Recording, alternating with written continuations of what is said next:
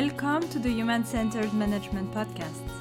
I am delighted to share with you insights, advice, and ideas on how to recenter management on the human side of business. I am your host, Anne Cecile Graber. Let's get started. Nothing is lost, nothing is created, everything changes. Antoine Laurent de Lavoisier. If everything changes all the time, how can you, as a team leader, as a business leader, or an entrepreneur, make sure that you are the creator of change and not the victim of events?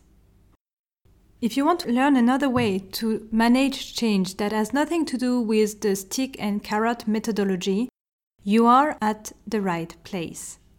Don't forget to subscribe to the podcast to get updates and show your support. Each new subscriber counts. I am publishing new episodes every two weeks on Saturday. I wanted to talk about change management because I think it's one of the most difficult and most fascinating topic that has ever been worked upon in the field of organizational development. And I want to share the knowledge I've gained over the last few years and if you have no idea about change management and you still have to manage change, you may really benefit from the three things we're going to be exploring today. First, we will talk about the forces for change, so the things that make change possible or not an option. Second, we will talk about the resistance to change. Everyone knows that no one really likes change, like we are like, mm, please don't change my habits.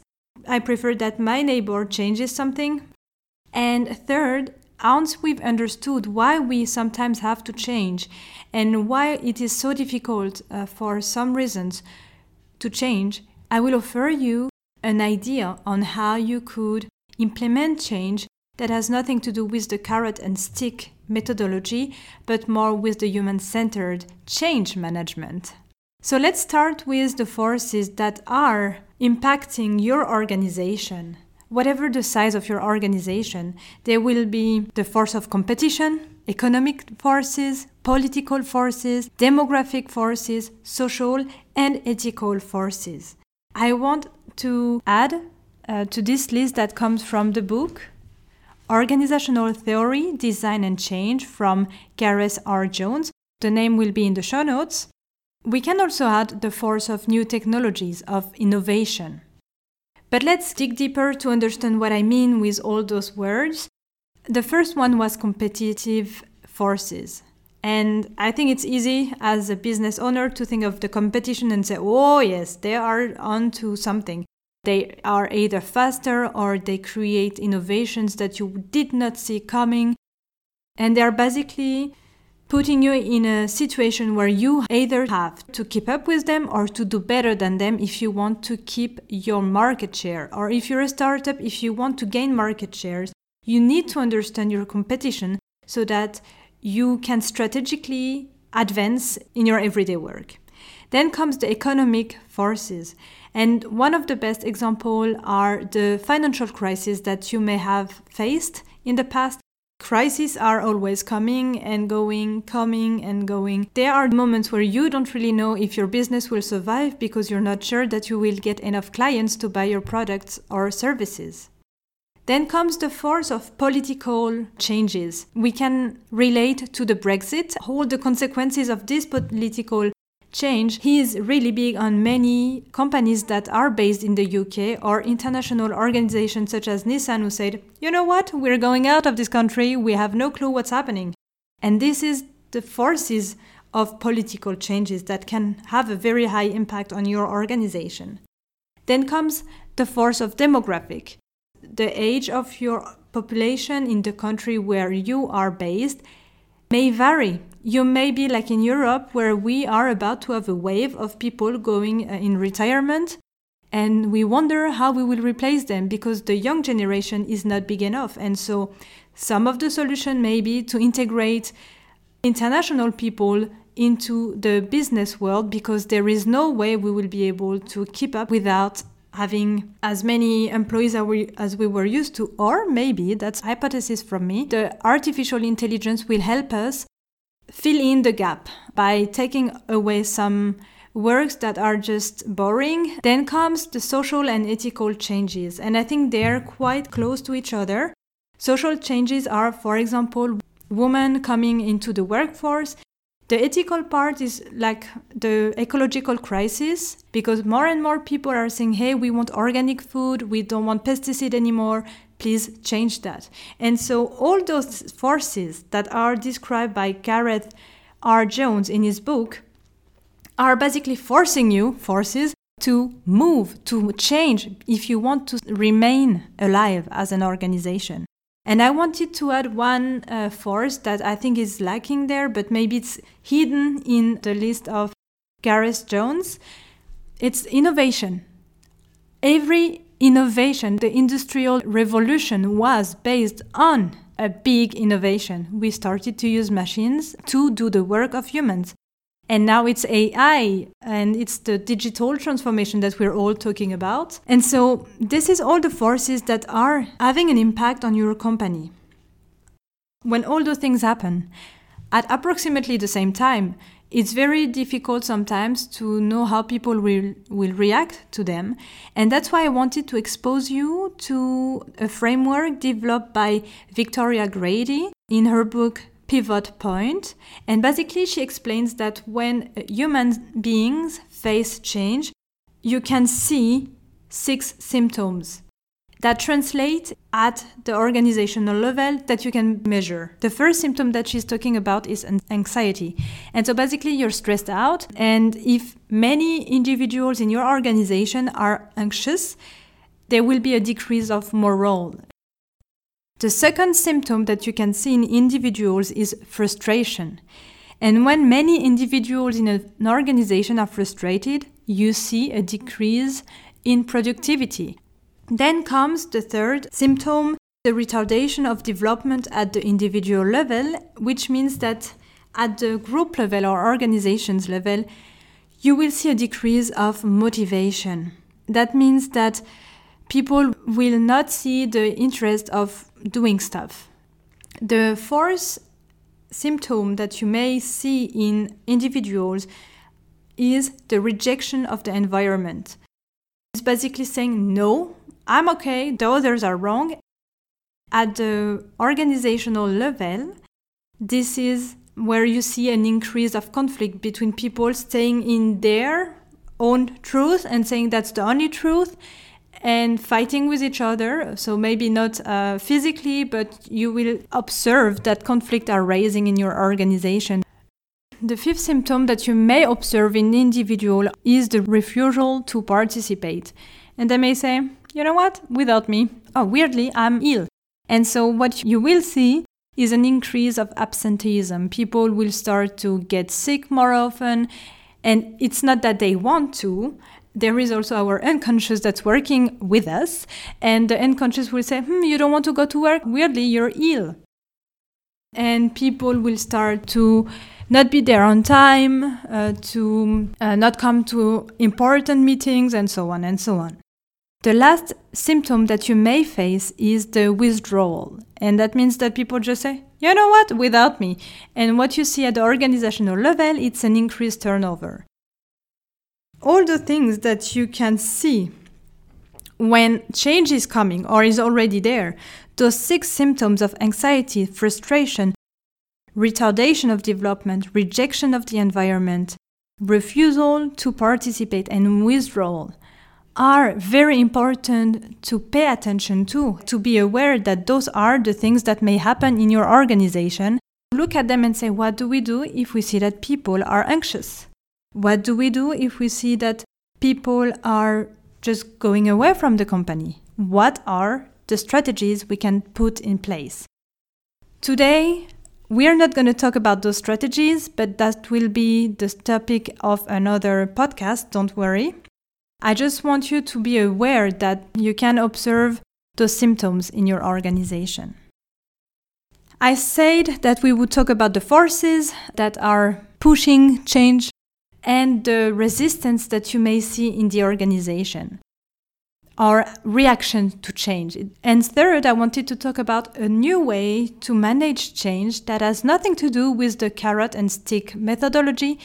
First, this methodology is not pleasant to put in place as a manager because you have to be hard, you have to be a pain in the ass and force people to do stuff and and people don't like to be told what to do. And usually they don't and that's why 70% of changes are never happening because you're like i am the boss i tell you what to do and you should. And you're like well i don't understand why people are not productive anymore. There are more conflicts. Hmm wonder why. Because change is very difficult to go through either you decide to do it or not but it's even harder if someone tells you what to do without asking you how you would like to manage this change personally. My first advice is for you to integrate employees in the change process and to tell them, you know what, we are facing those forces, we need to change if we want to survive. Are you in to help us find out the best way to, to change? Not everyone will register to your working group on this change process. The chances are that people will volunteer. When you have group of volunteers that represent your organization in general, so you have someone from marketing, someone from finance, someone from production, someone from management, someone from strategy, whatever, like all the departments that you have, you bring them together and you say, okay, let's make a diagnosis. What is happening outside the organization and within the organization? That's when you can do the SWOT analysis or PESTEL analysis. There will be a link uh, in my website to how to do those two analyses. Don't worry about that, but basically, you look at the strengths and weaknesses of your organization and the threats and opportunities that are outside of your organization. Once you understand globally what's happening around you and within the organization, you determine as a group what could be the best goal to follow. What is the thing you should be doing as an organization? So, what's the main goal? Is it to become the master of your market, or is it to remain second but make sure that your innovation is on a line with what the clients wants? What is it? And then to break it down for each department of your organization into sub goals. If we want to achieve the main goal, what do we have to do as marketing? What do we have to do as engineers? And so on and so on. Once you've done that and determined the goal that you need to achieve in order to be competitive again or to be innovative again, then it's time to evaluate the consequences of such goals. If we want to achieve those goals, what are the things that we have to change? and what are the risks of resistance. So you go back to the list of six symptoms, what could happen and how could we prevent that? Once you have that, and you see that, okay, we know our goals, we have an idea of what we have to change within the organization and what could go wrong, and we have a strategy to work around those problems that we may face, and we're ready to change our strategy or our actions if we realize that uh, we thought people would be anxious, but basically they're all going away. What do we do? That's not the last part because then you need to support the individuals who were not in the working group that created the change. So you need to communicate with others and say, hey, you know what? We've thought of that. What do you think about it? And basically allow employees to work upon what you've prepared for them and say that was the best idea we could develop as a think group representing all phases of the organization. But how would you do that in your daily job? And giving your employees the possibility to say something, to give a feedback, to take action themselves. And obviously, there are people who just don't want to do anything, but don't worry if they really don't want to, offer them to leave and tell them, you know what, we feel like you don't really want to change and we need people to adapt, we are ready to help you find another job in another company. We are ready to write you the best recommendation letter so that you find a job as fast as possible and in between you stay with us. Like you can be human and achieve your change management goals. This is the solution I had to offer you. First, make a diagnosis, determine the goals you want to achieve, evaluate how to achieve those goals and the difficulties you may face, and find strategies to face those difficulties, and then support individuals in the change and offer employees the opportunity to deal with the change themselves, to get coaching, to get workshops, training, to get a discussion with the team leader, to get into a group discussion to talk about the change. This is what I wanted to offer you to manage change differently. And I know it may be very difficult to think, okay, I like the idea of asking people for their ideas, opinions, and perspectives so that we have a change that's really adapted with our organization cultures and the employee we have. But I don't really know how to do that. You can always contact me, ask me questions, and I'll be so happy to answer you. Do not hesitate to write me an email at acgraber.com. I'm impatient to hear from you. So, today we spoke about three important things when talking about change management. We looked at the forces that are pushing your organization to change. Also, we spoke about the resistance that you can see and feel within your organization. And last but not least, I presented you a way to manage change that's different from the stick and carrot system. That's it for today. See you next time. Bye bye. Thank you for listening to the podcast until the end. It shows me that you've gained something out of it and it makes me so happy. You can find more information about the podcast and myself on my website at acgraber.com. To show your support, it would be awesome if you could share or like this podcast on the platform of your choice. Each click counts. I'm impatient to welcome you again next time. Have a great time. Bye bye.